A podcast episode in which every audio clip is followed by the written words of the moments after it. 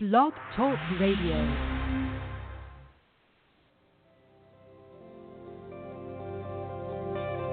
Welcome to Talk Business with Howard, where CEOs, presidents, and business owners go for practical advice and creative solutions to help business flow.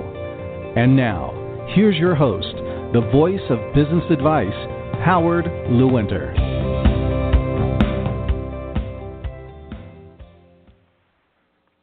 And welcome to Talk Business with Howard. I am Howard Lewinter and I am always ready to talk business. Are you? There's no question that business people have an ego. Of course they do. If they didn't, they wouldn't want to be successful. If they didn't, they wouldn't want to take the world on. If they didn't, they wouldn't want to show everybody what they have and how they can make their business happen. But even with an ego and even with wanting to show the world, we need to be careful about how we think about business. There are times that I've heard from business people and they say, I want to do more volume. I want to double my volume. I want to increase sales.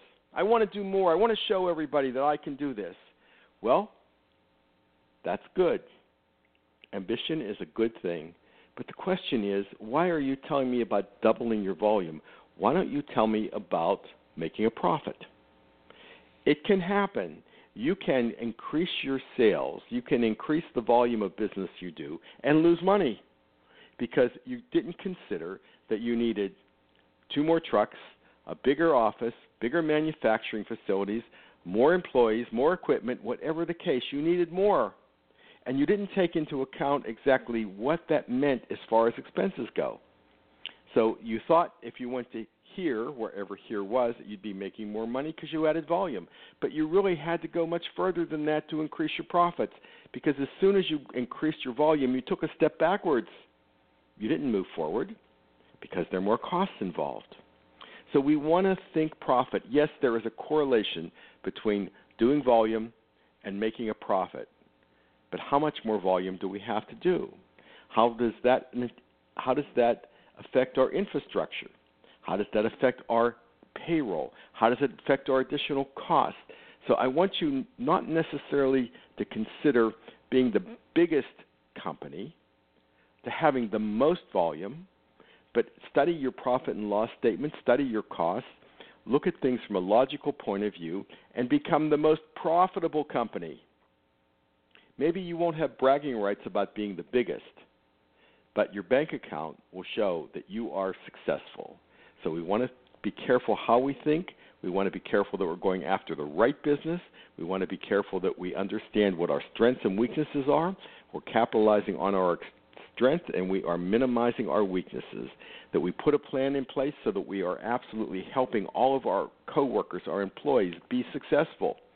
We can't just say I want to do more business without understanding how we're going to get there. Are we going to train people better? Do we real do we need to reorganize our organizational chart? Do we need more space? What do we need to do more business? What does that cost? And how is it going to affect everyone around us? If we want to do more business, we can't just expect people to take the workload on. Now, there's a certain percentage, of course, that people can increase their productivity, that can increase their ability to do work, that can get more done, and we can do that through training and understanding and understanding where we're going. But there is a limit. We cannot push our people past the limit. Do you know why? Of course, you know why. We'll be losing people. We'll be losing productivity. We'll be creating a culture that people just aren't happy. They'll be saying, you know, they're just driving us to exhaustion they're not looking out after our well-being. So when you talk about increasing your volume and being bigger, you've got to look at you've got to consider looking at the entire picture. What does that mean to our infrastructure? What does that mean to our employees? What does that mean to our flow of work? And what does that mean to our customers or clients? Are we going to be able to meet the needs of those customers and clients? Are we going to maintain our reputation for excellent delivery, excellent service, excellent products? Or are we going to decline our absolute reputation because we wanted to do more business? And we end up doing less business because people won't buy from us anymore. they'll say, I don't want to do business with those people. They promise everything, but they never, ever deliver what they promise. So think it through. If you're going to want to do more volume, what does that really mean? Lay out a plan, make it a reasonable plan, grow in incremental rates. Don't just try to be so big so fast that you lose control of everything. And you will certainly, if you understand your business, be more profitable. This is Howard Lewinter, and of course, I always look forward to talking business with you.